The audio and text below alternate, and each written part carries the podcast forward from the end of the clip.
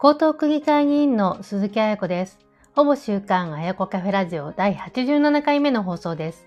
この番組では江東区のまちづくりの話題、区議会議員の日常などをお届けしていきます。年末も残すところ、あとわずかとなりました。皆さんクリスマスイブやクリスマスいかがお過ごしでしょうか？江東区議会では12月20日に最終本会議がありまして、まあ、閉会をしました。議会の最終日は、まあ、先日の区長選挙で当選をされました大久保智香区長の就任挨拶と委員会で審議された、まあ、議案の採決などがありまして閉会をしました。そして翌日の12月21日には、毎月私が開催をしてあります鈴木彩子区政報告座談会第152回彩子カフェをオンラインで開催しました。今回の彩子カフェでは、大久保区長の就任など、フォトークの最新情報、そして区議会の話題などに加えて、まあ、江東区の1年を振り返るという内容でお届けをしました。まあ、地元の豊洲地域をはじめとする江東区の方々ですとか、まあ、近隣の自治体にお住まいの方もご参加をされて、まあ、ざっくばらんにお話をすることができました。本当に皆さんありがとうございます。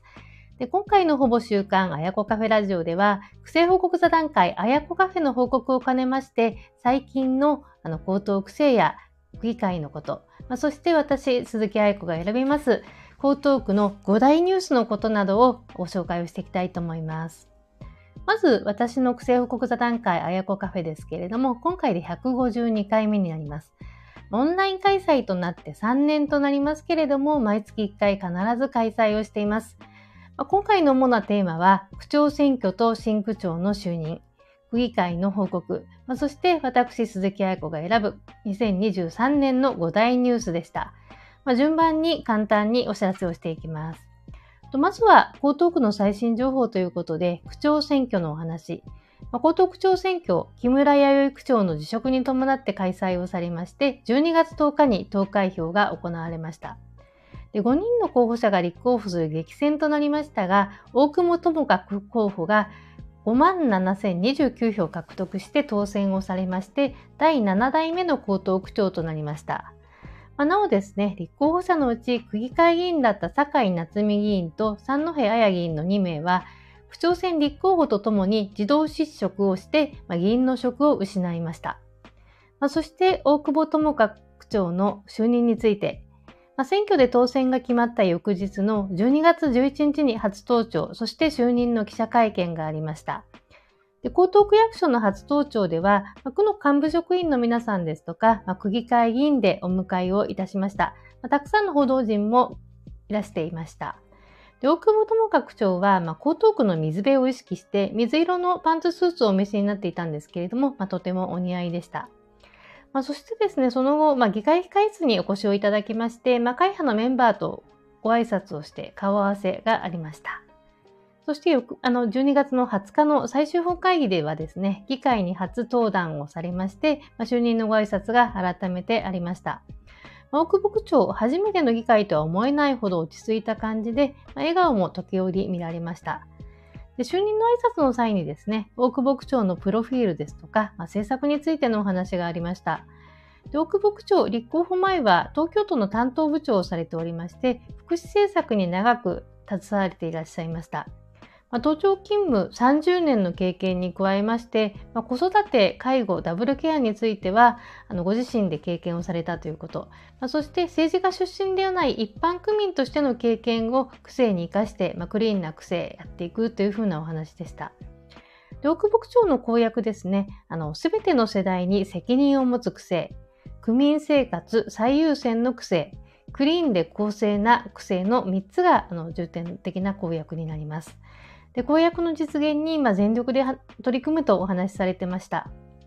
で江東区を前進させるために、まあ、高齢者と育児支援としては、まあ、区民の誰もが健やかに安心して暮らせる街。で水害対策の強化ですとか、木造密集地区、木密地区の不燃化、耐震化ですとか、まあ、防災対策としては災害に強く誰もが安心安全に暮らせる街ということで、8つの街づくり、政策を展開していくというお話でした。で奥牧長は子育て介護の経験をされているので、まあ、子育て世帯や高齢者が暮らしやすい環境を作って江東区の可能性を生かすまちづくりに邁進されていくとお話ししていました。で私がかねてからまあ、提案をして推進をしております、まあ、行政のデジタル化ですとか、まあ、DX の推進、シティプロモーションなどの政策にも前向きに取り組んでいただけるということです。まあ、これはですね、木村区長のあの継続になるかなと思います。で私としてはですね、大久保区長の公約で一番いいと思ったのは、すべての世代に責任を持つ区政という点です。で子ども子育て世帯であるとか、あの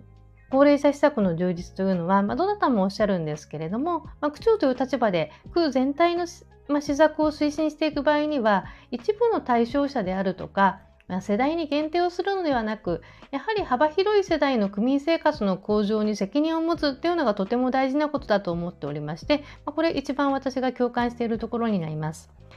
で大久保区長がですね、まあ、本格的に議会にご出席されるのは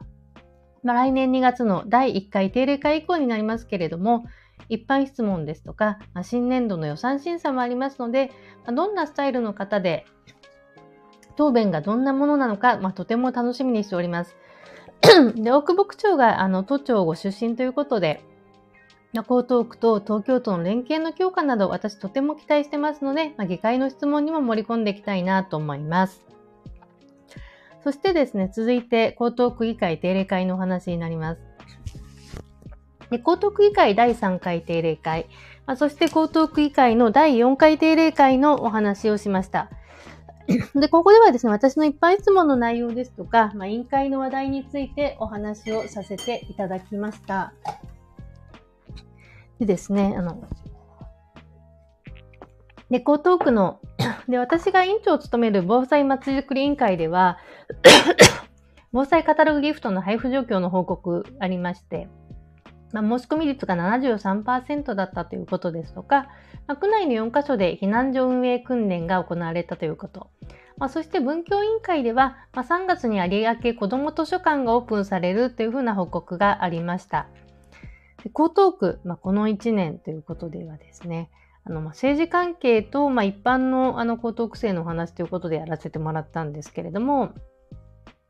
まず、政治関係では、山崎あの高明区長が、まあ、ご請求されたこと、まあ、それに続いて、まあ、木村弥生区長があの4月の統一地方選挙、区長選挙で当選をされて、まあ、6ヶ月余りで辞任をされ、まあ、その後であの受けてあの行われた高等区長選挙で大久保新区長が就任をしたということで、まあ、1, 年の1年で3人の区長があの、まあ、変わったというふうな、まあ、そんなお話です。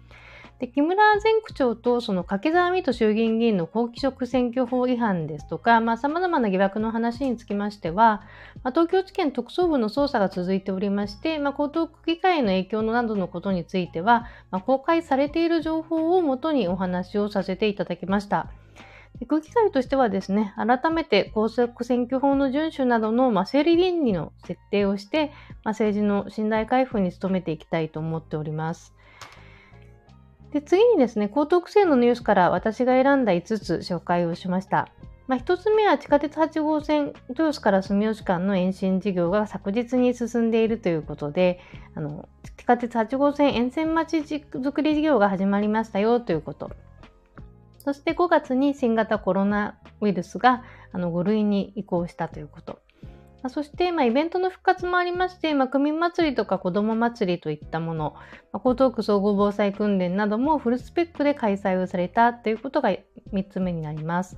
で4番目があの関東大震災から100年ということで、あの防災カタログギフトの全戸配布が実施をされたという紹介をしました。で、あの、10月からま学校給食の無償化、小学校、中学校が行われたということで、まあ、特別支援学校についても、これはですね、あの無償化の対象になるということで、まあ、当時の木村区長がですね、あの本当に先進的にやっていただいたということがありました。で参加者の声としてはですね、あの防災対策のあのご意見が特に多くてですね、カタログギフトについては本当評価が高いなと思いました。で4年前にですね、防災ラジオが全個配布をされたんですけれども、まあ、それに続いて防災カタログギフトが全個配布されたので、まあ、前回の違いですとか、まあ、意義について質問がありました。私からはですね、自分で欲しいあの商品が選べるということですとか、またカタログを見ながら商品を選んでいく過程で、あの、まあ、江東区の防災の知識が身についたりとか、まあ、自分の家、まあ、家族で何を備蓄する、備えるべきかがわかるっていうことがいいのではないかっていうお話をしました。で防災ラジオについては、まあ、配られる前にすでにラジオ買ってたので、もらっても使わなかったよというふうなご意見もいただいたので、まあ、今回はね、あのカタログギフトでよかったっていう話だったんですけれども、まあ、うまく活用されるといいなと思っています。ほぼ週刊あやこカフェラジオ第87回目の配信いかがでしたでしょうか、気に入ったらいいねやアップなどしていただければと思います。皆さん良いクリスマスと年末をお過ごしください。江東区議会議員鈴木彩子でした。